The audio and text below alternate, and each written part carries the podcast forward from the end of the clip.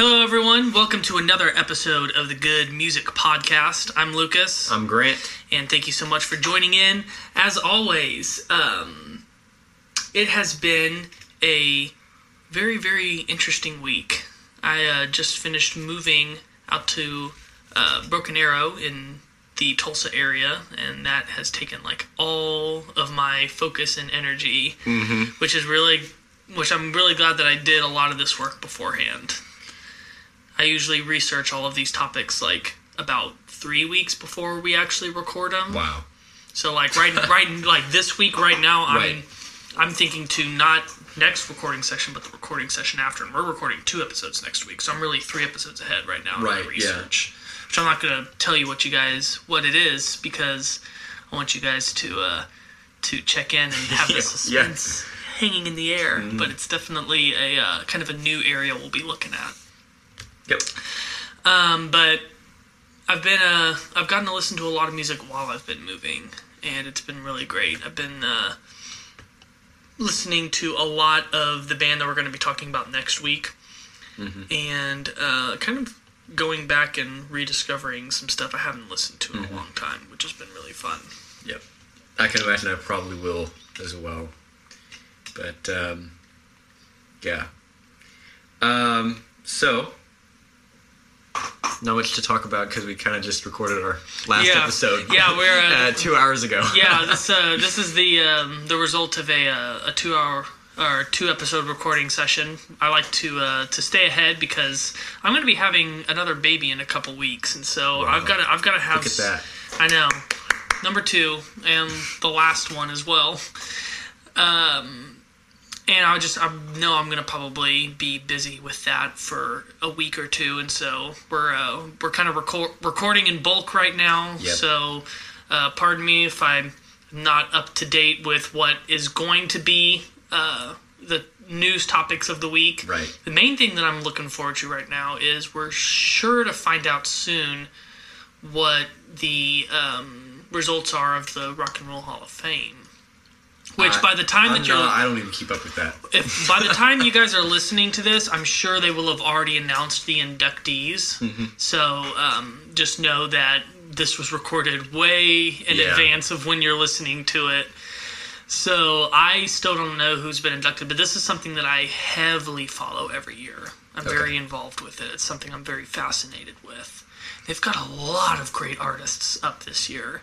Like, So you know what the uh, the stipulation is for being in, uh, I nominated. I do not because I don't really care. Yeah.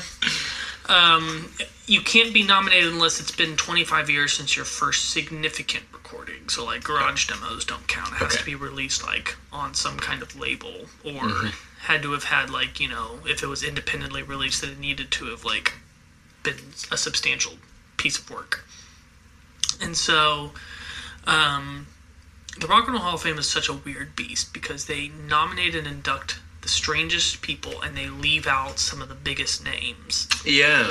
Like, I'm going to tell you some of the names that are up for nomination right now, and you're going to be shocked that they're not in the Rock and Roll Hall of mm-hmm. Fame yet. Probably.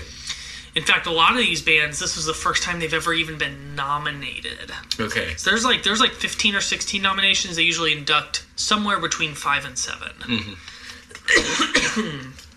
it's not a specific amount that they induct, but Right. um, Doobie Brothers, Okay. uh, Okay. Pat Benatar. Okay. Yeah, That's a that's an old name. Both of those are old. yeah. Um, So let's see, T Rex. What? I know they haven't been inducted yet. Or are you saying what? Because you don't know who? I don't know who they are. They invented glam rock. Like Marc Bolan was the genesis point of glam rock. Oh, Without wow. Marc Bolan, I thought been- Twisted Sister invented glam rock. No, they that was the the second iteration of glam rock. The Okay. Original glam, rock is early '70s. David Bowie, Elton John. Oh Queen. yeah. that was the first wave of it. But it, all, it all started with T Rex. They were the first ones to kind of solidify. Then that that's another that really sound. old name. Um, MC5, who in the '60s they were like the first punk band. They started the punk movement. Them and the Stooges, and the Stooges are already in. Um, now I'm gonna I'm gonna tell you some names you're not gonna be too happy about that aren't in yet. Okay. Soundgarden, Why would I not be happy about that? Well, you sound you seem like a Soundgarden person. Are you not a Soundgarden? I'm fan? not big into Soundgarden, but I mean, the, of the songs that I've heard, I'm like, yeah, that's pretty good. That's pretty good grunge. Okay, Yeah. Judas Priest. Yes, I've heard they are. Uh, nom- were they nominated last year? No, the year before. Okay, and they and they didn't make it. Nope. Whoa! This there's only a second. I just assumed they'd make it because I was like, well, duh, they should be in. Like, nope. Motorhead's another one that's been nominated. And Oh this is my the, this is- gosh. This is, the first year they've ever been nominated. Oh my gosh! Because I remember in um, in Metallica's uh, Rock and Roll Hall of Fame speech, you know, James Hetfield was listing a bunch of artists to like put in the seeds of it or Mm-hmm. seed everyone's brains, and Motorhead was one of them. I'm sure. You know, I know. Oh, yeah. I know Rush was another one, mm-hmm. which they're in. Right? Yeah, they're in. they they got Okay. in like 2013 15, or 13? 14, Okay. somewhere around yeah. there. Uh, Thin Lizzy. Yeah, they they need they Mm-hmm. Okay. they need to be in. Okay. They were yeah, so they do. They're so influential. Yeah, so influential. I had to think about it for a second, but yeah. Um, Nine Inch Nails was nominated, which again so influential. They I've never heard any Nine Inch Nails. oh well, we'll do an episode on them because I love Nine Inch Nails. Okay. Um, Depeche Mode, Never heard of them. Kraftwerk. But that's another one that I've never heard. of. Kraftwerk, I kind of didn't start listening to it until the end of last year, and I've really started to dig it. It's German, 70s German electronic music, which sounds really dumb, That's that's a niche. but but pretty much they're kind of credited with starting electronic music. Okay. Um, like kind of the, the argument is that without Kraftwerk, there would have been no Daft Punk. Wow. So it's kind of they're the they're the genesis of that movement. Okay. Um, and then there's some others that I'm just like, uh, like Dave Matthews Band. I really don't like. Really? I don't like Dave Matthews. You don't? Oh my gosh! Because um, my dad was watching him on Austin City Limits. Um, They've got a great drummer. a while ago, and I was like, there are so many. No, it wasn't Dave Matthews. It was Steve Miller. Oh, Steve gosh. Miller's great. Why am I mixing up those two? Wow. Anyway, Steve Miller is one of those. He got he that- got in like four years Yeah, ago. I'm surprised how many songs of his that I know that I didn't know were his. Mm-hmm. He's he's he's one of those artists. Mm-hmm. Yeah. Um, and then just really stupid ones like the Notorious B.I.G. what? and Whit- Why would he get in? and Whitney Houston what? No. and uh, Chaka Khan. Rock and Roll Hall of Fame. It's guys. it's not the Rock and Roll Hall of Fame anymore. It's, the Music Hall It's of the Fame. Music Hall. Well, then call it the Music Hall of Fame. Oh, then they'll they'll lose that name recognition. Yeah, sorry. Too bad. Yeah, but they there's still so many rock and roll artists that like come on. Judas Priest and Motorhead. Yeah, Judas. Judas Priest and Motorhead. And honest, There's a definition, yeah, you know, of well, Motorhead for sure. Motorhead and the sure. thing that stinks about Motorhead is that they're all dead. yep. The three founding members, the three classic era members, all gone. Yep. Yep. So, but this is a really, really great set of nominees. It's one of the best I've ever seen. Okay. And so, I mean, considering they do have Motorhead and Judas Priest, yeah, you know, they yeah. pretty And much. I love Soundgarden. I can't believe that they're not in yet. Yeah. Like, they're one of the important grunge bands. Right. Well, but I mean, like, when did they come around? You know, They were the first ones. like, what year was their first? 88? Eighty-eight. Okay, so so they could have been nominated in 2013. Yep. And this was the first time 20 that- and this is 2020. This is the first time they've been nominated. I thought for sure they would put them in when Chris Cornell died, but they Hmm. didn't. But I think they're going to get in this first year. Okay. I I think that once you put them in the running, that they're going to take it. Yeah. My my guess is is that if I had to pick 6 I would pick Pat Benatar is going to get in. Yep. Um, I think that Soundgarden's going to get in. Mm-hmm. Uh, I think that. Well, this is where it gets hard. I think the Doobie Brothers will get in, Yeah. but Uh, even though well, it was, I don't know if I would. I wouldn't put money on it, but I would say better. I think they'll get I'm kind of going in the I'm in. going in the order of what I think is the most likely to happen. So like, I would say that Pat, Pat Benatar is the most sure one because they're gonna that's gonna be the female representation in the, in the group. Yeah. And plus, also, she's such a legendary performer. Yeah. Uh, I think Soundgarden Mm-hmm. is the next logical one, and then I think Doobie Brothers. After that, I would put probably Depeche Mode. Just because they are they are an '80s slash '90s synth band, but Okay. they they uh, kind of steered more towards the gothic dark side of synth, Uh, and they were very uh, critically well received because of that. And okay. and they've in, they've influenced like most people in the alt rock scene. Okay. Um, after that, I would probably put um, I'd probably put Whitney Houston. I think that just invoking her name, it's like you have to put her in there. Yeah. And then I have to pick between Motorhead and Judas Priest, and it's something I don't want to do because Just both both of them. both of them won't get in though. There's only two metal bands in the Hall of Fame right now, and that's Metallica and Black Sabbath. Mm. They hate heavy metal in the Rock Hall, so only one of them's gonna get it. Even if it might be both of them get shut out, If it's uh, I think it would be Judas Priest. so so what what are the rules to get nominated and to get it?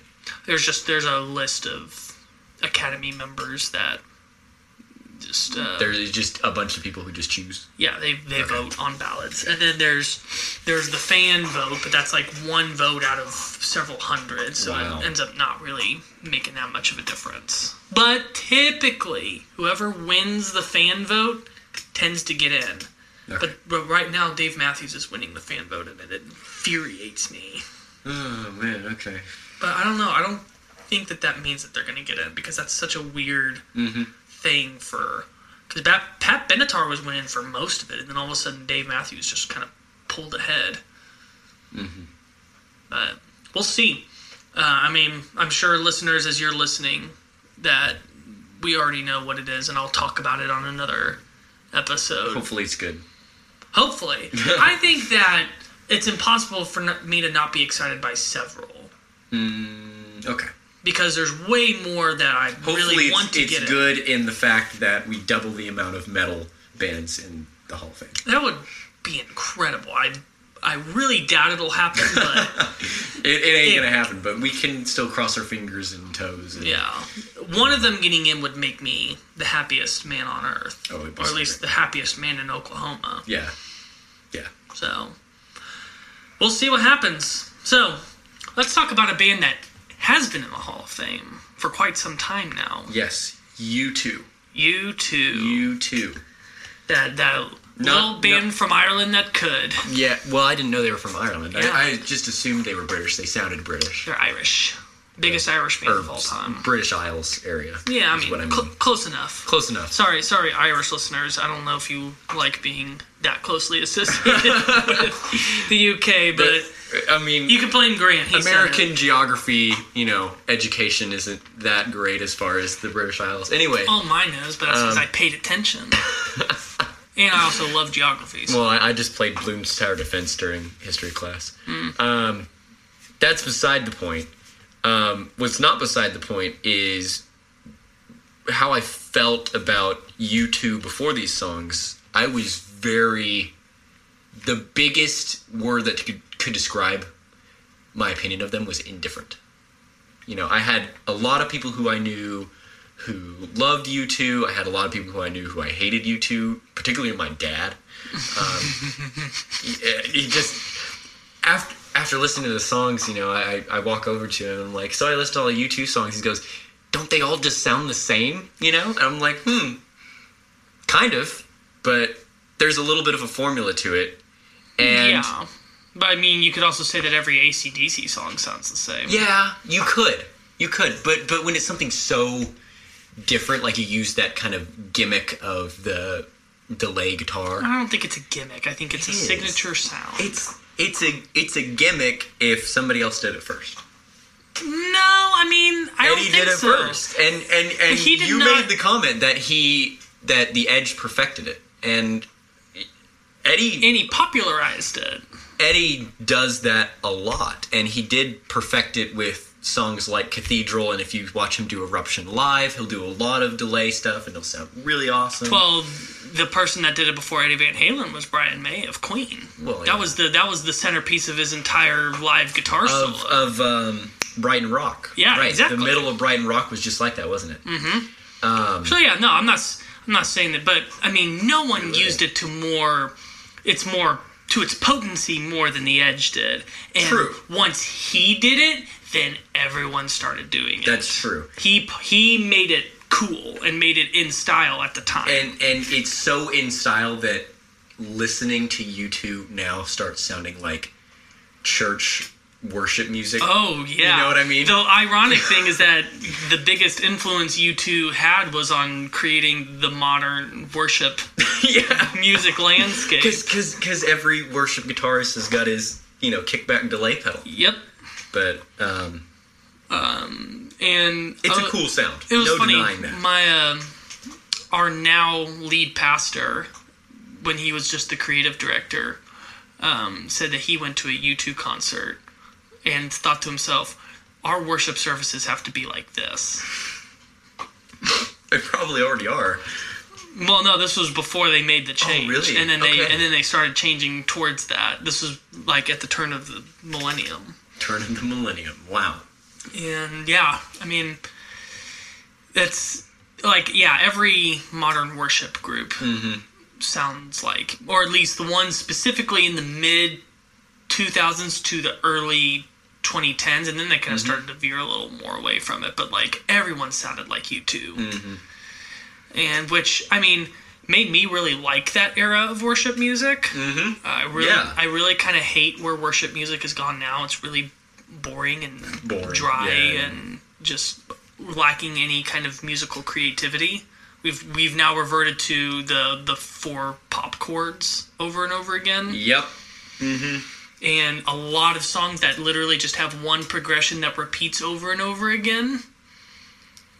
Where you look at a lot of worship songs coming out back then, and they were fairly complex and having a lot of musical um, uh, goodness. Just a lot of um, a lot of well composed sections. Yes.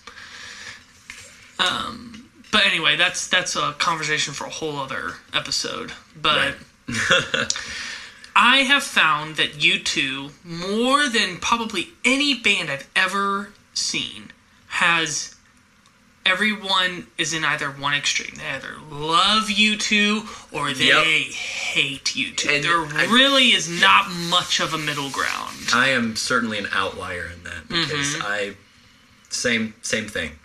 E- either either one of those two, or they just don't know the band. Mm-hmm. You know, and maybe part of it is because of the same old thing of like the same reason why a lot of people don't like Journey is because their friend doesn't like Journey.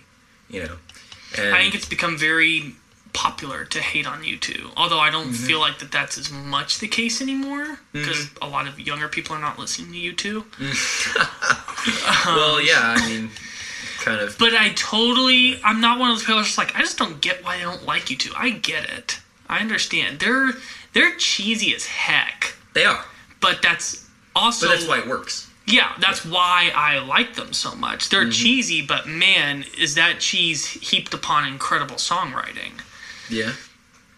yeah, it's Um, it's kind of like campy acting. Yeah. It works.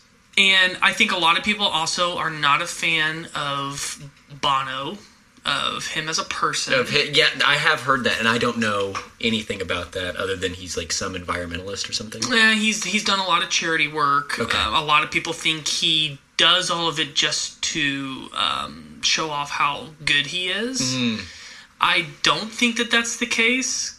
I think that he's legitimately trying to do good, Yeah. but you know, no good deed goes unpunished. Yep. And so I'm the thing is I do get it. I do understand, but it's those things that people don't like that make me like them. And U2 was one of the first bands I ever really attached myself to. Kind of when I was first discovering music, they were kind of one of the early bands that I really was just like, "Oh man, I like this band." So there is definitely some personal connection to them. Uh huh. But one of the amazing things about them is that they have not, never had a lineup change. It's been the same four guys the the entire time. I mean, with names like Bono and The Edge, you kind of Yeah, those are the two that everyone thinks about. Yeah, and I don't know the names of the other two guys. You've got Larry Mullen Jr. on drums Okay. and uh, Adam Clayton on bass. Um. And they've all known each other since school and Wow. just like have That is actually kind of cool. have literally been brothers this whole journey. wow. And yeah, just you know, a lot of people don't like Bono's singing voice. It is definitely a different sounding voice. It sounds kind of like uh, uh, Brandon Flowers. Actually. Yeah. He's someone that his technique is not the best, but I in- can I can tell. There's and- a little bit of strain. but I think that he intentionally does that. It's part of mm-hmm. who he is as a singer, and he uses that as an, to his advantage to convey the emotion of what he's singing. He picks the emotion over whether or not his voice can handle it or not. And I think that that's I think that's a good trade-off. Yeah. because like you know in this you really see this when he sings live mm-hmm. He does not care at all if he goes for a note that he cannot reach. And hmm. he'll keep going for it. He's not someone that's just like oop oop or he'll like he embraces it and he like goes for it even harder because he's just in the moment of the song. He's That's good. wrapped up in it. He's wrapped up in what he's singing. Mm-hmm. And I think that that makes him a very unique vocalist compared to other singers. It's like his his flaws make him more human. That he's not just like this Wow. perfect singer. and some people can't get over that, but Yeah. that's what I see in it. I think that he's just a he's a tremendous vocalist in his own weird, flawed way. And we all get a lesson in self-acceptance. Yep. like he's completely accepted his voice Mm-hmm. and is is not like I can tell he doesn't like train to like go I was just I want to hit the higher notes better. He hits them the way he wants to hit them. Because in the end it's about if if me trying and failing to hit that notes uh, makes the song more powerful, then leave it in. I noticed that there were a couple in the songs that we listened to. There were a couple notes that were like, you know, I would have probably, if I were recording this song, I would have re-recorded that little snippet because that note was slightly off. But Mm-hmm. Yeah. That makes sense now. Yeah, that's that's totally all on purpose. Okay. And um, also, when you talk about U2, you've got to talk about how they um, really just revolutionized live playing. Okay, then let's talk about it because I haven't seen them live.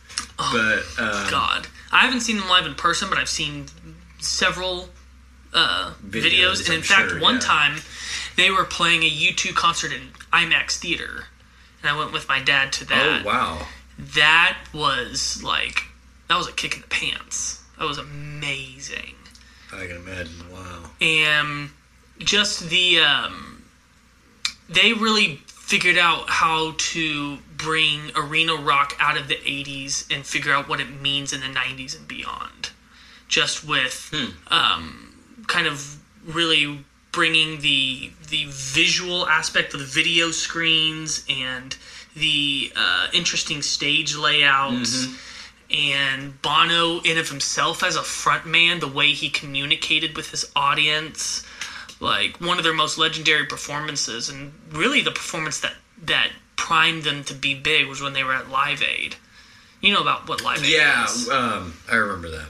Live Aid is most known for Yeah, Queen and for what they did, but Right. I do want to tell the a little backstory on. I think that the reason Queen was so successful in their show was because U2 went before them. Wow. They got really lucky having U2 before them because U2 had Queen not done what they did, they would have had the show of the set of the show. They would have been the one that everyone would have talked about because they were up and coming up at that point. Like uh, the Unforgettable Fire, which was their fourth album, had just come out, and that's the one that's got uh, Pride in the Name of Love on it. oh yeah. Right before they hit mega level with Joshua Tree. Um, they did a one of their songs called "Bad," and at Live Aid they only had like 25 minutes to play, and so they were scheduled to play several songs, more songs, but they ended up doing a 15 minute version of "Bad," and part of it was Bono getting down off of the stage, finding a random girl in the audience, and slow dancing with her during the song. That is a that's a very vocalist thing to do. That's something Jared would, Jared would do. Yeah, but like for him, it was mm, like you watch it, and it's not him like being showy. Like when he was dancing with her, you could tell that there was like this genuine like intimacy. Mm-hmm. Like it was like he wasn't like he like literally was just like holding her like he had his eyes closed, and he was it was almost just like he was letting that moment be just between them two and giving her like this special moment. It wasn't Crazy. like this, you know, hey, let's let's dance. Like it was like and everyone was just like loved that. Wow. And so, you know, that was the that was the relationship Bono had with his audience. Um, just really being able to zero in on whoever was in the crowd and make it just between them. That's a skill. That's and a skill. and then just you know the way that they the way that they sounded live was just incredible. The uh, the 360 tour until quite recently was the was the highest grossing tour in music history. what just beat it? Uh, Ed Sheeran, I think. Oh, of course. Yeah. Darn. yeah. But for like almost 15 years, that was an unbroken record. Wow. Well, maybe 10 because I think that tour was in 08. But that was a that was a monstrous tour. Wow. And it was one that I almost went to and didn't get to go to and I'm really sad that I missed it because I heard that that was an incredible show. Because they mean, weren't because they weren't touring for an album. They were just like, let's just go out and play all our hits. Wow. That would be that would be a really cool tour to see though, because Mm-hmm. then you're not like listening to all the B sides of you know the album they're trying to promote. Mm-hmm. But um, yeah. Yeah, and Wow. really, I would say that the alternative rock movement began with them. Yes, I would agree with that. They were mm-hmm. so different from what ev- everything else that was going on in the 80s. Like when Joshua Tree came out in 87, which is where um, you had like Streets Have No Name and With or Without mm-hmm. You and mm-hmm. Still Haven't Found What I'm Looking For, Bull in the Blue Sky. Just that was so alien to everything else that was going on in it sounds kind of 80s though.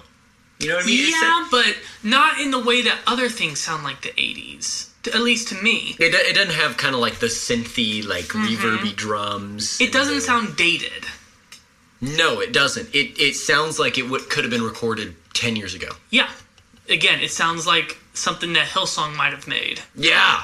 Wow. Full circle, everybody. Mm-hmm. So, you know, you just you listen to it and you don't go, "Oh man, that just that sounds like it was made a long time ago." Right. Like just the the sounds that the Edge was able to pull out of his guitar Mm-hmm. and um and the drumming and the bass playing is just it was all so different and you know that's why it was called alternative rock it was an alternative version of rock Mm-hmm. from what was going on at the time which at that time that was when hair metal was at its absolute peak you had Guns N' Roses coming in Oh yeah. Um, you were at the height of like the cheese ball 80s synth pop Yeah. like That's a nice way of saying it. Or you know this was this was this was the um, this was the height of Def Leppard and you know those kinds of bands Right. that just you know you listen to it and you're just like wow that is just completely the 80s in every Yeah. way and it was like Joshua Tree came out and was just this monumental just shift of where music was about to go in the 90s Joshua Tree being 89. 87 87. Mm-hmm. Wow. Okay. yeah so that was the that was the fifth They they're as old as GNR. Yep. No, they're way older. Their first album came out in 80. Oh. Joshua Tree was the fifth record. Oh my gosh. Wow. Okay. Yeah. I'm trying to wrap my mind around this because I always I'll, I'll them. give you. I'll give I you. always pictured them as being a recent band. nope. But that's the thing. They have had more longevity than most bands.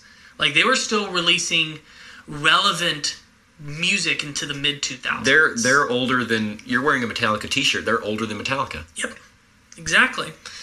Uh, I'll give you a kind of a brief run through. So, 80 was the first one with Right. Boy. Okay. Uh, the second album, I can't remember the name of it because it sucked. but then they rebounded with War, which is where um, they kind of really started to gain momentum. They started getting radio play. Unforgettable Fire was after that. Okay. And then Joshua Tree was the big, In '87. Right. big thing. And then they actually had a big misstep after that in Oh. 89 with Rattle and Hum. Which right. had, Goes back to the last episode. You know, your your greatest masterpieces, the worst, the best and the worst thing. But then the rebound from that, 91's Achtung Baby, that's probably their greatest achievement. Because they completely redefined themselves. And that came out in 91, and that just completely blew the doors open. And, like, because really, 1990 is still a musically in the 80s. 1990 was like the last Right. hurrah for the hair metal mm-hmm. bands and the synth. And it wasn't until 91 when Metallica's Black Album. Right. And that was a big grunge hit. change.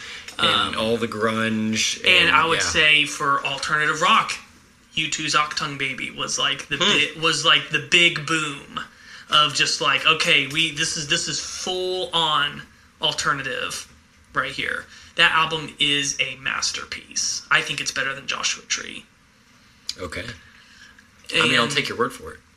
yeah, and so that just that completely set them up. They would have broken up had Achtung Baby not worked.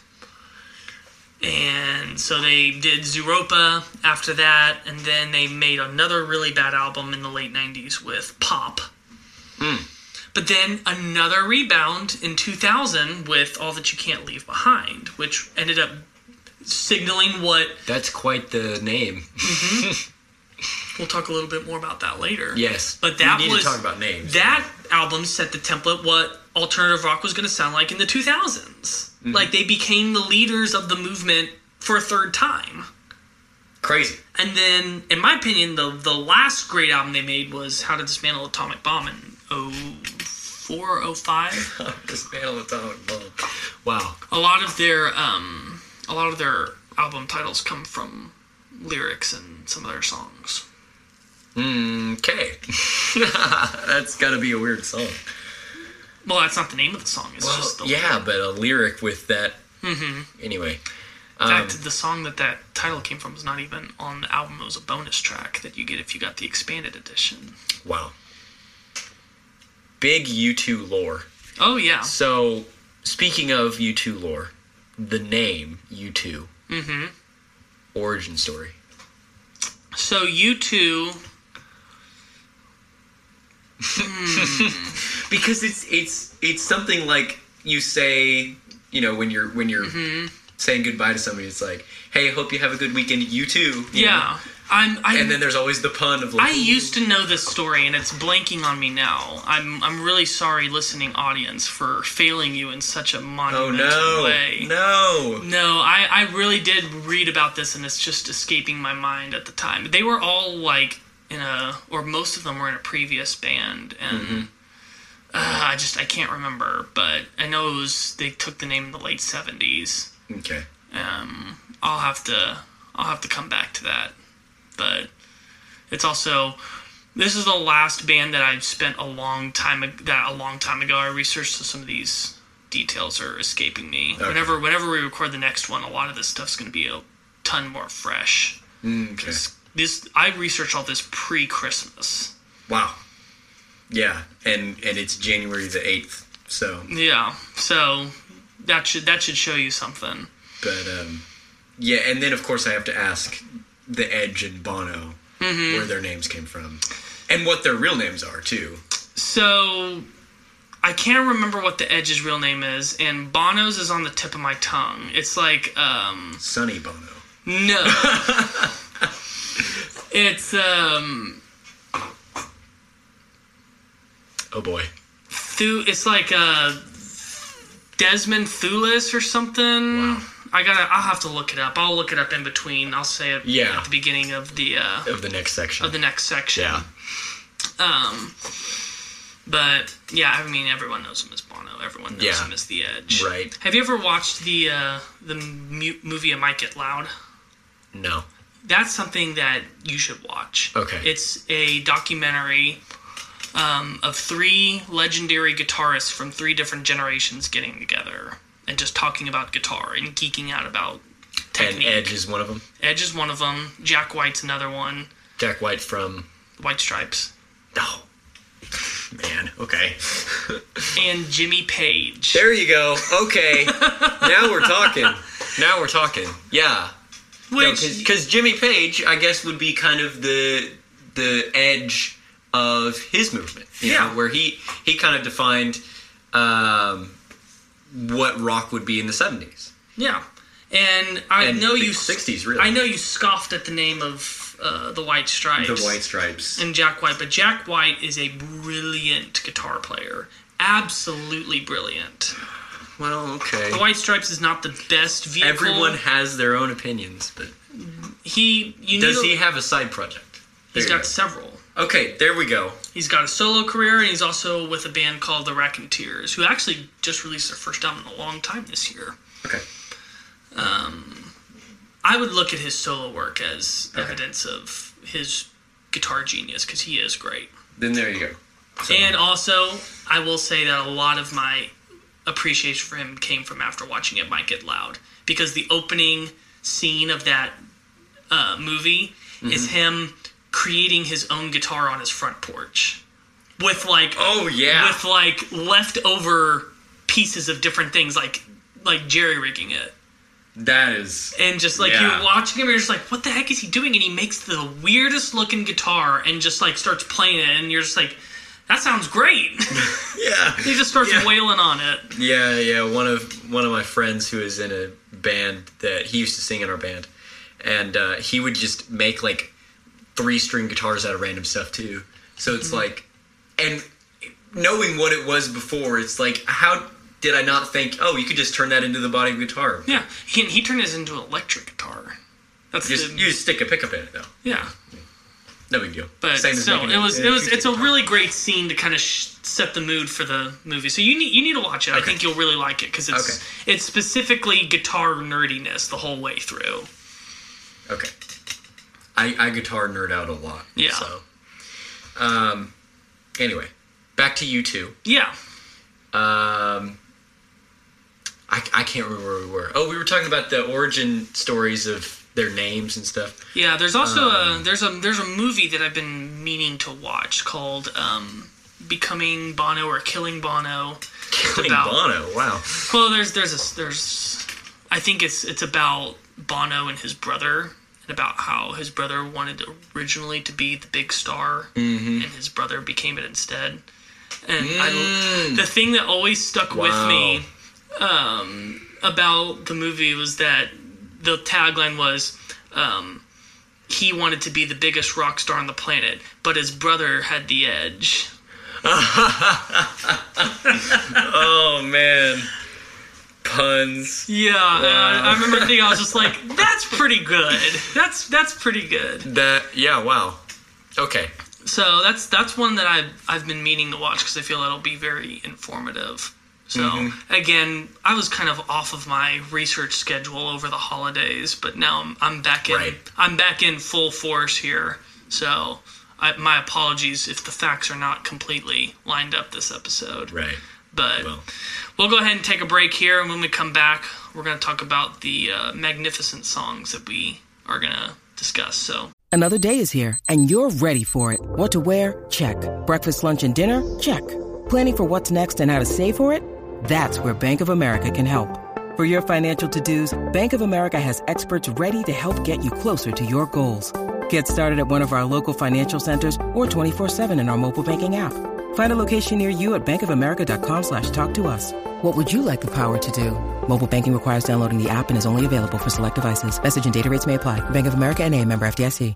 Welcome back to the Good Music Podcast. We were just talking about U2, and um, Lucas blanked on the names of the Edge and Bono, and he had to grab his phone and look them up. Apparently, Bono, I, I just blanked. Paul Paul Hewson? Paul David Hewson. Paul David Hewson, and then we had David Evans. David as the Evan is the Edge. So yeah, uh, very unremarkable names. yeah. I guess I guess Adam Clayton and Larry Mullen Jr. just decided the that they're. I mean, Larry Mullen Yeah. Jr. That's that's a pretty cool name. That's pretty cool. Yeah, And well, Adam- okay. A last name like Clayton mm-hmm. is actually kind of cool. Yeah. I mean, So Clayton Clayton was the uh, villain in Tarzan. Yes, he was.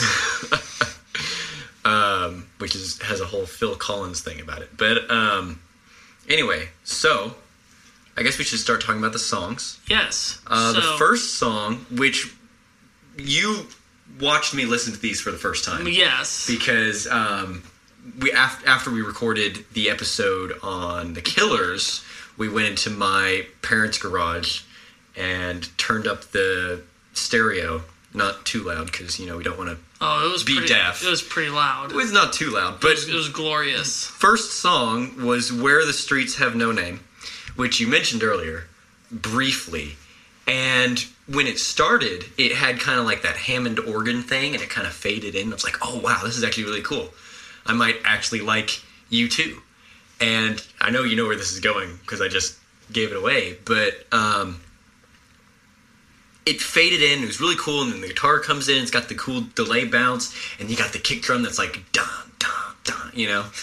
And the whole time the song was going on, you know, it started great, great, awesome, built up, got to the kind of whatever the chorus was supposed to be, and then halfway through the song, I realized like I'm still waiting for the song to actually start. And I don't know why I was thinking that because I listened to it again, and then I'm like, oh, this is you know this is the structure of the song. The song starts right here. Um, but it seemed like the entire song was a buildup, and it was kind of disappointing because there was no release. I don't know. I don't know. I I, I, te- I feel like I disagree with that. I feel like the release comes, uh, at least for me, the emotional release comes when he starts singing because that whole And that's what I felt. that intro Yeah. is just like it's pushing you towards Mhm. that. I mean, the organ and then. Mm-hmm. Uh, that when that guitar line comes Yep. in, you're just like, "Oh crap, this is gonna be good." And Yeah. then Yeah, the yeah. bass comes in, and he comes in with the toms, and but yeah, the thing is, is that this song is very. The song so- is created in a very different way than a lot of other songs are. Mm-hmm. I feel like that this is this is a truly unique sounding song. At least it was for the time until a lot of people started copying it. And it has really good chord chemistry for sure. I mean, the Oh, way the chords are constructed is so magnificent, and it's like you Mm-hmm. can't, you just can't try to copy it. yeah. But but yeah, I think that just the the emotion is so powerful Mm-hmm. in this song. When he's you know belting out that chorus, that's just that just hits you in the gut. yeah, that's and true. I think that it was it was written in a way to not meant to be to have like the big release in the way that you think it would. Mm-hmm. Because again, this was the fir- this is the first song on the Joshua Tree record. The album Okay. starts with this song That's a good start. Yeah. and where it goes from there um, is that it continues this emotional setting kind of culminating with with or without you. That's kind of like so there's like a trilogy of songs. It's where the streets have no name then in the middle is the very uh, despondent and um, mournful i still haven't found what i'm looking for and then I've heard of that one. Yeah.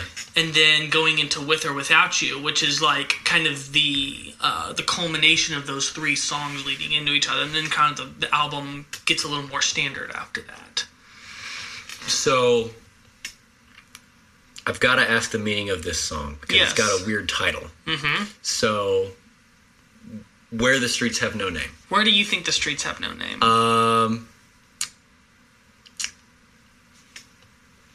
no idea. so there's there's there's kind of there's kind of two meanings to it there's one that's literal for what they're saying in the song and then there's it's a metaphor for something else Okay. So, pretty much the whole theme kind of of the album is the desert, the wasteland, the wilderness. Okay. Because that's the Joshua tree is a real place. There's an actual tree in the uh, I want to say it's in the Nevada desert called the Joshua tree. It's like a uh, it's the Joshua Tree National Park, Uh-huh. and that's where the the album cover was shot, and um, so like the streets have he the he talks through the whole song about the desert and the dust clouds and um, you know beaten and blown by the wind. That's true. Yeah. And so it's just, you know, the streets have no name would just be the dirt roads of the wilderness, just kind of Right. talking about, you know, about how the, um, you know, you don't know where you're going, where when the streets have no name, you have no direction of where it is that you can go. You're just wandering, hoping that you find your way. Um, but Bono is a very spiritual man. And so I also believe that the streets have no name is talking about the streets in heaven. I, I figured there was probably that, but I didn't have Mm-hmm. enough lyrical evidence to kind of. Pretty much just talking about those are the streets that I want to be on. When I mm-hmm. go there, I'll go there with you. Just hmm. kind of it's kind of the song is his his his dialogue with God mm-hmm. and talking about how he's in the wilderness right now on streets with no name, but he wants to be on those streets with no name. Gotcha. and saying that he just he feels that you know he's beaten down and you know kind of just run down in the wilderness no nothing around him and he longs to be in the beautiful place That. Okay. Knowing that it has a double meaning makes me kind of appreciate it more. yeah Because I do like that when lyrics kind of do uh-huh. stuff like that. I, I really like Bono as a lyricist. Sometimes he writes some clunker lyrics because that's the thing though. He's he's he is a swing for the fences lyricist. Okay. So he's someone that will risk it all for a risky lyric that will either really pay off Yeah. or it'll really fall flat. And I noticed that in some of the other songs. Mm-hmm. Um, none of them, I, I should say, fell flat. Yeah, well, it's because I didn't pick any of the ones that Well, have fall flat. This is lyrics. the good music podcast. Yeah. Um, and yet here we are discussing U2. But uh, no. um, anyway, um, so next song, which actually is a really good example of what we were just talking about, Sunday Bloody Sunday. Yeah, so we so we have this big emotional hype up, Right. With Streets With Have No Streets Name. Have No Name. And from that point, I was just like, I don't want to stay there though. I want to kind of like like the the engine's been primed, Mm-hmm. or the pump has been primed, and now it's kind of like let's get down to business Mm-hmm. and just come in with that iconic drum intro. One, of, I would say it's one of the most recognizable in rock and roll. Okay. Well, it, it is. It's Okay. one of those ones you you play it for a rock Maybe. and roll audience, they're gonna know what it is. Maybe. Okay. Not not me. I had actually not heard this song. I've heard the name of the song, and I recognize the chorus line, Mm-hmm. but I can't say I've ever heard the song in its entirety. Yeah, And this was one of their biggest hits. the one of the one of the lyrics actually exemplifies the whole like risky lyric thing of um we drink today and tomorrow they die or something like that mm-hmm. and i'm like whoa that's dark Like, Yeah, it's all the song is all about. um, wow there was a lot of um, political and religious Yeah, unrest in I- Mm-hmm. Ireland, and so just about you know i figured it was about the uh, the IRA and you know considering they are Protest- the, irish the Protestants and Catholics hating each other and riots in the streets. Mhm. And so, you know, that's it's just about how, you know, Ireland, you know, is they have all this turmoil, but they also have to like go on as business as usual. right But yeah, he he that's definitely his writing style because he he typically writes. He comes up with his melodies first. He wow okay and he even records most of the demos with none of the lyrics set yet. And Huh. he he sings like a lot of this like googly gawk uh, versions of songs. Like you listen to demos, and he's he's more just kind of like shouting nonsense and made up words, but like trying to use them as placeholders to figure out what melodies he wants to sing. That's kind of smart. You get a better melody than you do Yeah.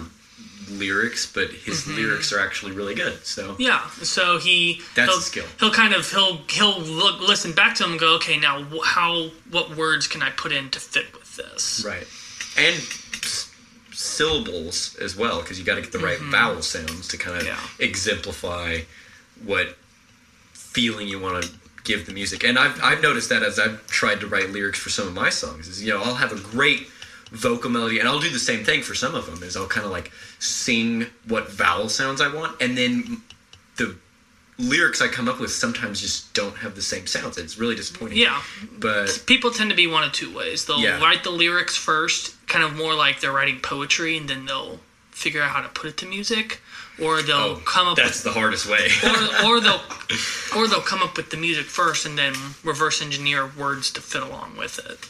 yeah. I'm I'm definitely that. But um anyway, So, Yeah. but I think that this is uh, this is one of the harder hitting songs that they've ever wrote. It's definitely got. Uh, it's got peppy music though. yeah. It's got It's- the one two three four kick drum. This is um this is early U2. This is pre. This was kind of like the pre Joshua Tree. This is pre Joshua Tree. This is even pre Live Aid, pre Unforgettable Fire. So this is off of War, which is the third album. This was Wow. kind of the first song that really got them on the map. Like they had had a minor hit on the first album with "I Will Follow," Mm-hmm. but Sunday Bloody Sunday was like their first substantial hit. That Okay. New Year's Day, which was also on that album. Um, and this is like the the one song that they like the earliest song I would say that they like continuously play at every show because it's a big crowd favorite. But if you were to if you were to look at if you were to look up online, go to YouTube and and look at most uh, most iconic drum openings. Sunday Bloody Sunday, I guarantee is on there because that's kind of one of those just like you hit it and everyone knows exactly what song you're playing. Okay. You'll have to take my word for it. I'll, I'll take your word for it. Considering the fact that I, when I first heard the drum intro, I was like, oh, drums. You know? And I think that it's a great showcase for a normally reserved Larry Mullen junior Mm-hmm. He is normally the ultimate support player. he is. Like he, He is. never plays more than what he needs. But this is kind of like the one song that they were just like, just go for it, Larry, Mm-hmm. and he and he just lays it down. Um, like there's a lot of songs where it's just like he's literally just playing the simplest thing over and over again. But Right. like he he's one of the most egoless super talented drummers because there's the there's a there's songs where he'll kind of let it out a little bit and Yeah. Mm-hmm. you realize how good he is he's not playing simple because that's as good as he can do Right. he's doing it because he Well, really he wants to serve the song. exactly And that's that's the greatest thing a musician can do. Mm-hmm. You know, which completely unselfish drummer right, yeah, and incredibly solid right. but Sunday Bloody Sunday is kind of his. uh He's got another really iconic drum intro with uh, "Bullet in the Blue Sky." You'll have to Mm-hmm. check that one out as well. I am surprised that the next song is not one that you would mention as an iconic drum solo. Well, just Because- as far as as far as the drums being the only thing that's playing. Oh, okay, gotcha. Yeah, no. Um, we should should we move on? Yeah, let's All ahead. so let's go ahead. Uh, the next song is "Pride," in parentheses, in the name of love, Oh yeah. um, which is when I heard this, I really liked the the drum beat because it was different than just bum bum bum Mm-hmm. bum. You know, it kind of had a little bit of variation. It hits that tom every like second and, measure. and that open hi hat, doom, yeah, Yeah. and it, it added a little bit of different groove than just kind of like the bouncy like Mm-hmm. arena rock feel, which is good, but there was some variation, and I liked that. I think that this song has the Edge's best riff. Ever. I think this is probably the best song of the of the six. And that drum, that yeah, that drum fill. Oh man, when that when that drops, that that sends chills. I got chills down just thinking about it. and um, the and the vocal melody is also kind of kind of the same as as the other two. Well, at least in the in um, oh gosh, man, I'm stumbling all over my words. Uh, Where the streets have no name, mm-hmm. uh, because the, uh, both of those songs, he'll kind of go up to the fifth. He'll jump up to the fifth note, which I, I hate to use music theory on this podcast. No, but- actually, that's that's something I want you to do because Okay, my music okay. theory is is okay, but I can't pull it out. But but anyway he'll jump up to the fifth for the vocal melody and it sounds great. And that's the same thing we were talking about last time with tool with vicarious. Mm-hmm. And the last chorus he'll jump up to the fifth and then mm-hmm. kind of descend from there. He does the same thing in pride in the name of love you know. Mm-hmm. In the name of love. Same thing. Yeah.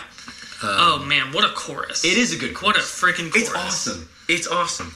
This is this is a legitimately good song Yeah, there's a there's some behind the scenes footage of him in the studio putting down that chorus, and like he literally wouldn't stop singing it, and he like blew his voice out because he just kept he kept going for it, and that just again shows just like he is so passionate He's about dedicated. about getting the mm-hmm. right punch on it. he's he's a real artist Now, what do you think the song's about? No idea. because What do you think they mean by "in the name of love"? in the name of love. what do well, you what do you think he's? they're trying to? Irish. He's religious. It's probably got something to do with the war. I don't know. It's uh, it's about um, it's about the people that were killed for um, peaceful protesting. Okay. Uh, they, a very specific example in the third verse being Martin Luther King. He's early Hmm. morning, April fourth. Shot rings out in the Memphis sky. That's where Martin Luther King was killed, and that's the date that it happened on. huh. And so Okay. it's that's that's like a so they're taught, and he also he does mention Jesus as well one man betrayed with a kiss you know he's someone that Ah. that that uh, you know died on the cross in the name of love love for the world and Gotcha. so he's just you know one man on a barbed wire fence one man he resists it's about people that are resisting the evil powers in the name of love people that are not you know resorting to violence and Okay. and you know trying to start a violent revolution but well, that's actually really like wholesome. yeah Wow.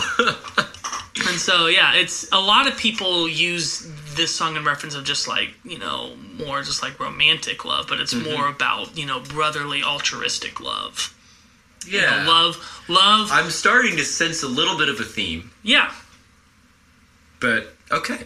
it's a good theme. oh yeah No, bands should have themes like that. Mm-hmm. Uh, uh, great yeah. great great guitar break in that song mm-hmm. and i love uh, i love that the i love the way that this uh, that this song resolves itself mm-hmm. i think that it marks for a great end for the first half of the set Uh-huh. and kind of you know it's like that was like that last chorus is the is the the culmination of what the first half builds to and allows us to kind of bring things down a little bit because it's like you have a high at the end of listening to that song if Yeah. you're listening to it fully Right. invested and it's just like okay now we can we can start taking something in a bit of a different direction with uh with or without you with with or without you, which I've heard of, and I thi- would I would say this is their most popular song next to Where the Streets Have No Name. okay, This is like the this is like the Yeah, the, I would agree the with biggest U2 song. I would agree with that. Which I thought Vertigo was one, but that's just a early guitar player song. yeah. I had to learn that in guitar school. But I mean, if had that song been older, probably would have. It's just it's so new. That came out in like 04. Mm-hmm. Wow. That's off the Okay. How to Dismantle Atomic Bomb. I that's oh my gosh, yeah, huh? That's weird because I I it's coming back to me now when I first learned that song. yeah. Um, but anyway, um, this is one of the songs that I remember my dad saying like, "Oh, this is such a bad song. I don't really like it." God, and when when it when it came on, you know, and there was kind of like that guitar like feedback intro. I'm like, "Oh, this is kind of cool." And then there's the little piano thing, and it kind of reminded me of the Michael's um, oh commercial in The Office when he makes like the really um, uh, sappy commercial, like yep, I know exactly what you're talking about. paper, uh, limitless paper for a paperless world. Yeah, it, it reminded me of that for some reason, probably because it's got like similar music behind it. But um, I, it was another one kind of like where the streets have no name, where I wanted it to just start, and it, it just it, it did, it did, it certainly did. But It's it's not it took a while. it's not your normal song structure. Mm-hmm. This actually has my favorite type of song structure. Which is the slow burn, the crescendo, where instead of the song doing this, the song is just one. he just made a roller coaster with his hands, by the way. Yeah. because they can't see Oh yeah, that. I mean yeah. Instead of up and down, up and down, peaks and valleys, where you know gets big, then it goes down, then it gets big, or it's or it's just the same. really, because I whole love time. that. But My favorite is just the is the gradual. it's the build. constant up, Uh huh. And and no ups and downs. and you get Okay. and man when he comes in with that big yell at the end Mm-hmm. that's to me that's the ultimate u2 moment that's like Okay.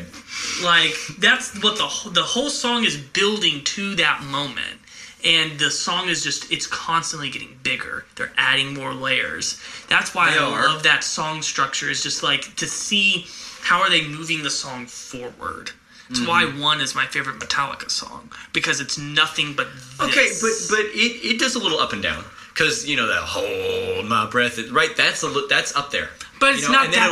but it's not that. down. It's not that heavy though. It's not heavy, but it, it changes. But the, but here's the thing though. Okay. It it does it does continue to build. Yes, there's sections. Yeah. Where it'll maybe do this, but then it never goes he, back he, down. he made a plateau and then a and then a back up. Thank you.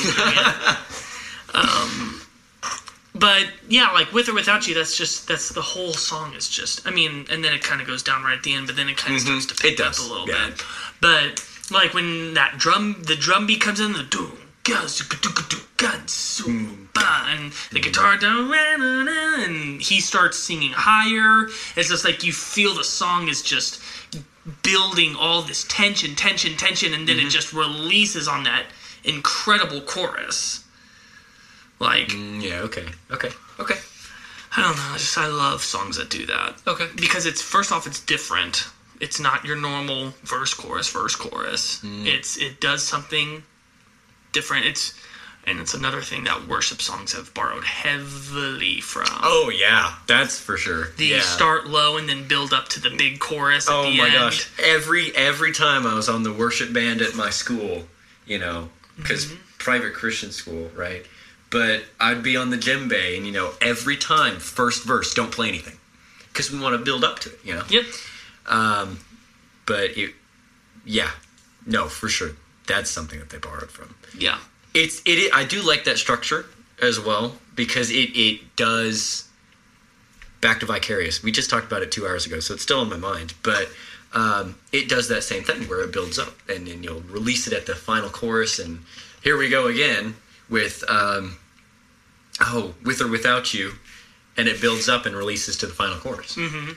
It's great. It works. Everybody uses it. It's on Stairway to Heaven. It's on Freebird. It's on name any really big, you know, rock ballad hit. Mm-hmm. It does that. Yeah, but yeah, I just I think that that was that's that's peak U2. I think that that um, that song is really what what put U2 at the top when they did that and Streets Have No Name. Mm-hmm. Kind of those two together just really catapulted them to that stardom level. Yep. And so we have this we have this big moment Right. and um, going into the next song, which is actually my favorite U2 song. Oh my gosh, because this one, every time I brought up the playlist, I forgot like half of this song. Yeah, Yeah, and um, it's coming back to me right now, but um, it's got an unfortunate name because it shares one with a very particular Metallica song that we just talked about. yeah, Uh, one, Well, I mean, one is a one is a fairly common, It's a it's a common word. I get Yeah. it. I get it. and I feel like I actually feel like one is more applicable title to this song than it was to the Metallica song. Oh, for sure, because it's got nothing to do with the Metallica song. I mean, it does, but very little. Very But- little. Just just one little vocal line and Mm-hmm. and the idea of solitude. But um compared to this one, yes. Uh and I know you're going to ask me what I think the lyrics are. Probably he wants everyone to just get along and love each other. In this Best one, guess. in this one, it is about you know a man and a woman. Oh my gosh. wow. Okay. But it it's it it's so much more than um than just I love you, you love me, we're a happy family. yeah. You know, he's Yeah. he's getting so deep. This is my favorite U2 lyric. Mm-hmm. The whole the lyrics throughout this song. I think the idea of you know, have you come here to play Jesus to the lepers in your head? What a great line It was that one's really cryptic. again another another swing for the fences that in my opinion works Yeah. because he is using a lot of religious symbol just It was a, saying that, that, was, that is a lot of imagery. saying that when a man and a woman truly come together it is a spiritual bond it's Mm-hmm. not just you know emotion or physicality that they're that you that the two become one. Mm-hmm. and just talking about how you know when you become one yes you also inherit all of each other's weaknesses all of your Yep. baggage all of your past hurts. Um, and about how sometimes love is really crappy because you do crappy things to each other. You know you ask me to enter but then you make me crawl. But we're still one. We're one blood. We're one life um, one life we get to share it. You know it's it's still just like i can't keep holding on to what you've got when all you've got is hurt but we're still one. Hold on to what we got. yeah. Sorry. and I had to- um, so i just i think that this is such an incredible song. And my dad used to tell me that this was the greatest pop song ever written. Mm, i don't know it's it's close to me hmm. I, I can't think of what would be one, so by default, he's correct. Yeah, I think that just hmm. this is this is just so well played. It's so restrained from everyone else. It really lets Bono kind of be the vehicle of this song. Right. There's there's not really many instrumental breaks in the song. It's just kind of you know. It, it lets Bono have the space to say what he needs to say. Yeah. And I think just everything he's saying through this song is so great. The, the vocal melody is so great in this song. And this is the song that really saved the band Really? because this is from the Achtung Baby record. And after Rattle and Hum was, I mean, it didn't bomb, but a lot of Compared to Joshua. compared to Tree. Joshua Tree, and the critics were critics were not kind to it. Mm-hmm. Didn't sell as well, and um, because a, a lot of what their previous albums were doing was unearthing American music, Yeah. and they were just like, well, okay, we've now exhausted, especially with Rattle and Hum. That was kind of really leaning into like um, blues and Yeah. old time folk and country music and just kind of exploring like American roots music, gospel things like that. And they're like, okay, we can't we can't explore American music anymore. We need to turn to another inspiration. Okay. That's when they went to Berlin, which is Achtung is a German word, Wow. and came out pretty soon after the Berlin Wall was taken down. Achtung means Attention. attention. Mm-hmm. Okay. So Achtung was always a um, a word associated with fear in Oh. communist Germany Okay. because it means attention. You know, you the the Soviets are coming. Okay. Kind of just like you know they're on patrol. You better make sure that you're complying to all of the Soviet rules, and Mm. you know it was always a, a feel a word of dread. And so they're Spoke, spoken by the residents no to each other no, or by like by loudspeakers? the by the loudspeakers. So there'd be these Wow. loudspeakers going Achtung, Wow. Oh my gosh. And so, um, Man, okay. and so what U2 is trying to do is they're trying to take the um, they're trying to take the piss out of it, Mm-hmm. out of the word, and say Achtung baby, and just kind of saying just like there's a, you know, there's a. mm, I, I, I want to make sure I get this movie right. I think it's something Mel Brooks did. That really does not narrow it down. I know, um, but there's a there's a scene where it's like it's this musical, and they they keep having Hitler, the guy that's playing Hitler, use the word baby, and they're like, the Fuhrer doesn't say baby, and just because it's it's such a de uh, disarming word, and so that's kind of where they pulled that from. Was just like, what if we took this word that used to be so associated with fear and controlling the populace and put it with such a disarming word to kind of say, you know, that this is this is the state that we're now in post the Cold War Right. and they really pulled from the the German techno. We're coming back around to Kraftwerk here. Wow. There's a lot of German electronic influence in uh, in this album. Brian Eno uh, was their producer, and he did David Bowie's German trilogy, mm-hmm. and was kind of a leader in that era Right. and just really reinvented themselves. And one was the song in their songwriting process that sparked the flame for them to go, okay, we can we can make this album because they were struggling when they were first writing this album and decided we're really contemplating quitting. Wow. And so when they when they finally got one, which was actually uh, originally supposed to be a bridge to another song on the album, that chord progression was. It was for a song called "Mysterious Ways," which is another great song off that album. Okay. Uh, they wrote the bridge to that and loved it so much that they were like, "Let's let's actually not use this as the bridge. Let's keep this as its own song." And that's when what became one, and ended up being the biggest hit off that album. Wow. Okay. That's a story. Yeah, I, I talked. I talked for no, a while. No, so- that was good. That was good. That was a lot of information that I now know, didn't know I needed to know, mm-hmm. but I will now regurgitate to everyone I know. That's the uh, point. that's that's the goal. Yeah. Um. So. So we end with we end one on this. It's kind of like a triumphant note. It kind of Like it's yeah. Like it's okay. it's it's almost it's it's almost like a bittersweet victory. it's it's a quiet victory. Yeah, Yeah. because he's got that falsetto cry in in the background. Not like a yeah we blew up the Death Star victory, but just No. like a Just kind of like it's like a mm. it's love, but at the same time it's a painful love. yeah. So it's just like it could be crying, it could be just like um, you know joy. Yeah. It's kind of it's kind of up to interpretation. And so we come to the last song, Walk on. "Walk On." This is gonna this is my unobvious choice for the set because all the other ones are huge hits from them. From all that you can't leave behind. Yep. The really weird. One of the that- really weird and album that lines. line is in this song. Okay. Mm-hmm. Explain that.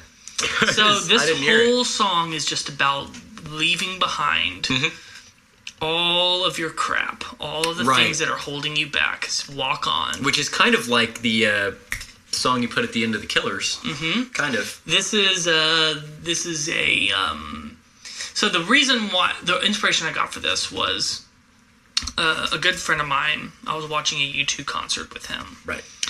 and it was on tour for the All You Can't Leave Behind Mm-hmm. record, and so they were pretty heavily playing songs from that album. And um, we got to the end of the main set, and Matt looked at me and said, "Okay, there's four songs. What have they not played?" And I said, "Okay, it's they haven't done Bullet the Blue Sky. They haven't done With or Without You. They haven't done one. And I'm going to be really weird and say that I think they're going to end with Walk On.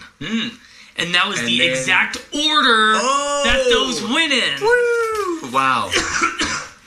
It was actually at that point that I had the epiphany that I was like, maybe I should make my own set lists. yeah. And here we are. And here we are. But if you'll notice, I borrowed three of those songs from that four set encore. Obviously, not using Bullet Blue Sky, but With or Without You, One, Walk mm-hmm. On. The mm-hmm. inspiration I got for that ordering was from seeing that concert and seeing how well that worked. Because to me, Walk On is like, you know, that's like the the uplifting song to that is great to end a set with.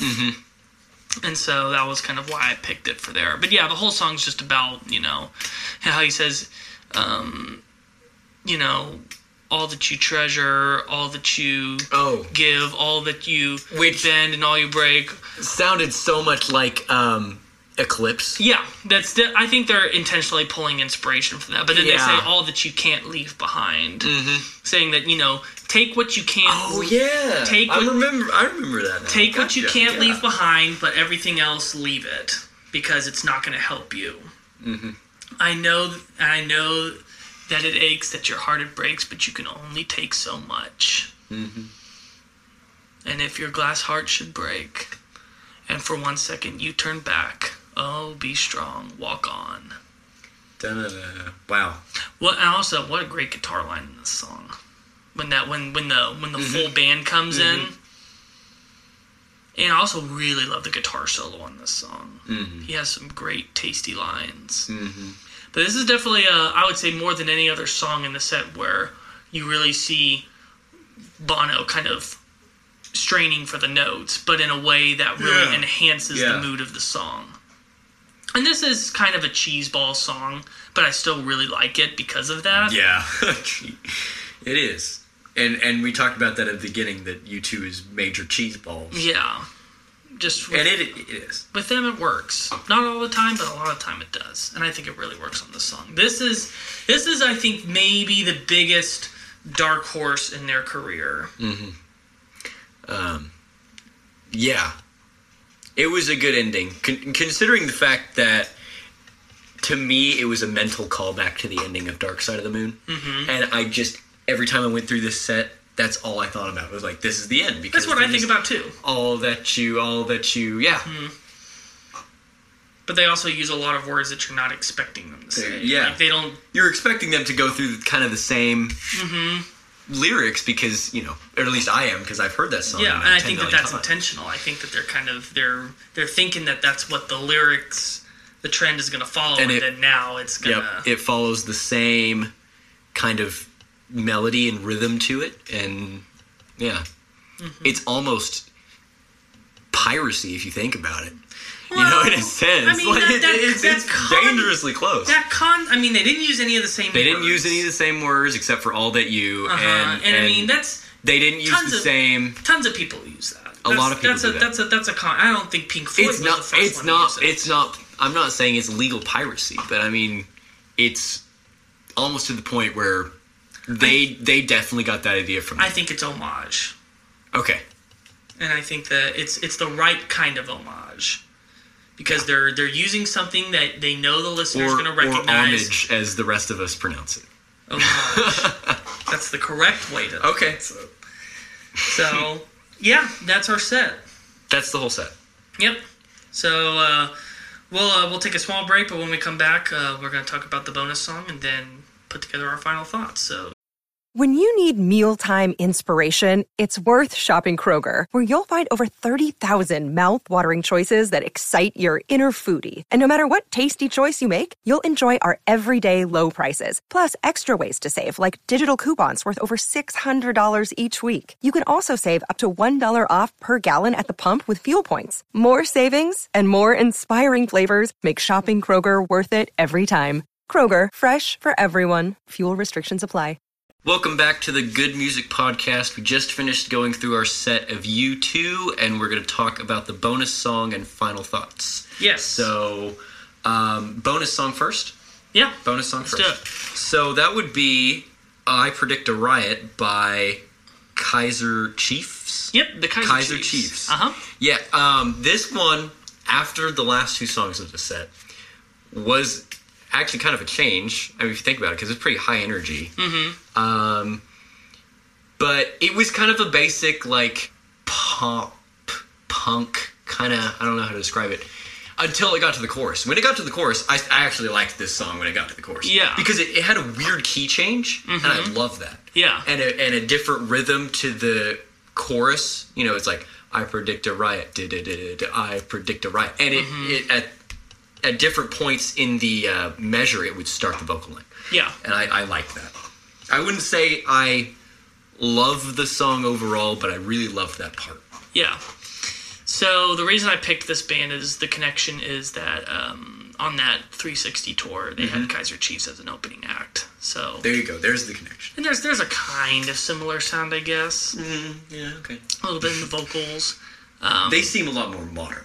Yeah, that well that came out in like I want to say that was like early 2000s when that song came out. It, it kind of sounds like I don't I don't want to say this, but it kind of sounds like Panic at the Disco, in a way. it's kind of the same era. yeah. Okay. Or at least early early Panic in the Disco. Yeah. Um, they were kind of like contemporaries with like the Strokes and the White Stripes and that garage rock movement. Okay. Um, and of course, punk was really big at that time, the punk revival. But this is a song that has a really funny history in my high school days. Oh. Oh no. So, Back in time. yeah, so whenever I was in PE class in high school, I had my group of friends, and we used to. Uh, they would have music playing in the gym while we were working out, and this was one of Right. the songs. And, and for some reason, we we had no idea what the song was, Mm-hmm. but we instead of "I predict a riot," we thought that the core was saying "I have Tourette's."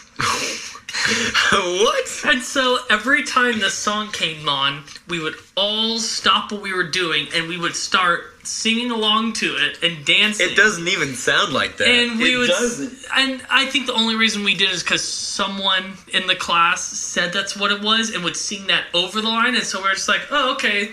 so we would go, I have Tourette's, I uh, have Tourette's, and we would just dance along to it. It was Oh wow. it was a great time. And then I actually came across the, the actual song by accident. And I was just like, oh, they're saying I predict a riot. yeah. But like, I would say for two years we did that. Hmm. And it would it would play in the gym about twice a week, like catching us at the time that we were actually there. And if we were working out, and we had a great PE teacher because he would let us do this because he just thought we were all because we this was the PE class. oh, of the PE teacher's always the best. the, this was the PE class of all the nerds that didn't play sports. Oh, that And so this was a fun these, class. these were all these were all the musicians, these were all of the the geeks, Mm-hmm. the gamers, and so we were all the scrawny kids that you know didn't. right, didn't work out. Yeah, we were all either.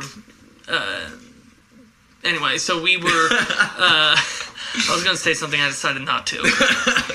Um, we uh, like literally would just be weightlifting. We'd hear the song go and go, "It's time!" And we'd like all get in a circle, and we would like put our arms near. the air. I have the rest. I- And yeah, we were we were interesting, but that's that's always the memory I will have. That's that's got to be a scene from like a movie somewhere, yeah. From like a Ferris Bueller's Day Off style. Mm-hmm. But then I, but then when I found the song, and of course I bought it on iTunes because just to show them, just like guys, I because we never could find it because we didn't know who it was by. We yeah. obviously had the name of the song wrong, and so we were all just like, we need to find out what this song you is. We don't, we don't you know. can't exactly look up "I have Tourette's" and get the right answer. Yeah, and so I found it by accident, just like um, I actually I found it on Rock Band as a downloadable Wow. song, and I heard the preview of it, and I was just like, wait a minute, and it was, course. that's it. Wow. And so uh, once I bought it and actually listened, I was just like, oh, I actually like this itself as a song as well. Um, I think that um, it's got a, a cool, like almost like a almost like a James Bond sound to it. Okay. I can see it. And of course, I like the la la la la la la la la la. Ah, it's, it's catchy. It's okay. It's okay. But yeah, so that's that's I, I like the chorus. that's that's my history with this song. And so That's when I when I history. when I was looking when I was I was looking through different supporting acts for U2, and I saw I was just like, okay, yeah, I got to do this song because this will be this will make for a cool story. There you go. There's the explanation to that one. Um, anyway, so I guess we're on to final thoughts then. Yeah. So nothing else about the. so bonus. tell me how you feel about U2 now. Um, well, before I was indifferent, and now I have a reason behind my thinking of I don't like U2. I, I know you're look.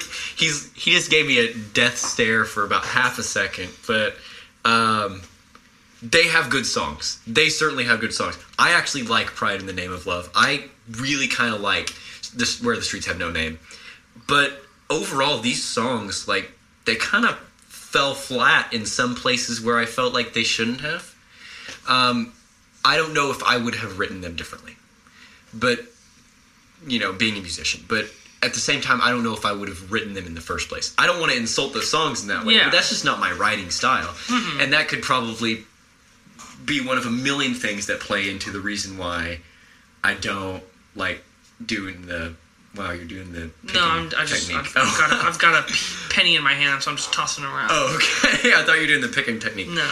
But that could be one of a million things that play into why I don't like U2. Um. Well, at least you can make an informed decision about it now. I like some of their songs.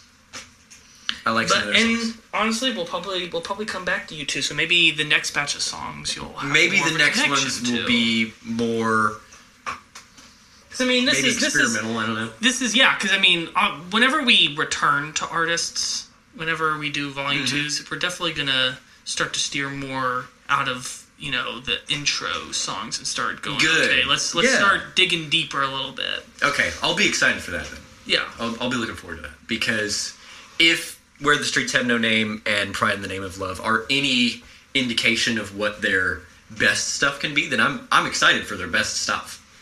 I'm really looking forward to that. Um, so that's my final thoughts. I guess you already like U2. You've always Oh, liked yeah. U2. I love you too. um, yeah. listening to them a lot in preparation for this was really fun. Um, I revisited a lot of albums I hadn't listened to in quite a while. Um, Okay. Particularly listening to um, All That You Can't Leave Behind and How to Dismantle an Atomic Bomb. yeah. Those are those al- those albums just bring me back to my middle school days, and so I really really love those. Like I was I was the song would come on, I was just like, oh, I forgot about this. This is a great song. yeah. Um, and so I, uh, it was really fun to kind of uh, work with with this. Right. This U2 is just one of those bands that really shows my love for pop music because they're really so far removed from progressive or heavy metal, which are two of the areas that I tend to live in a little bit more. And so this is just kind of like the area where I can kind of just go and just listen to simple, great pop music. It's true. I mean, It honestly, is. It at the core. It is pop. Mm-hmm. So um, we'll, we'll we'll come back to them another episode and, and, and take a different perspective. So uh, hopefully you'll be into that. But yeah, so that's our episode. Um, I forgot to do this at the top, but uh, please leave us a comment um, and subscribe. If you like what you're listening to, please share it with whoever you think might be into this kind of thing. Uh, we have a Facebook page. We want to get some uh, some conversations going, so please go check us out there. And we want to hopefully maybe by next episode start getting some comments up onto our episodes to to kind of see what you guys are saying and what you guys are thinking. And um, in the description for the episode, we have a link to the Spotify playlist with all these songs, as well as a link to uh, send us some money, so that way we can uh, start Eat. to. Yeah, well, that's for him. Yeah. because he's a poor college student. yep. But just so we can upgrade our equipment, um, be able to up our research, as Yeah. well as maybe introduce some new uh, channels to this podcast. So that'd be cool. Yeah, that'd be awesome.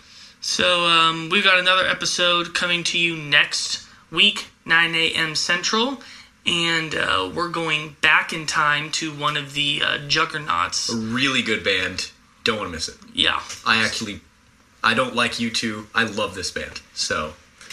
Yeah, um, you're gonna want to you're gonna want to stick around next week to see what we're gonna talk about. So, um, yeah. That's it for me. I'm Lucas. I'm Grant. Keep on listening to good music.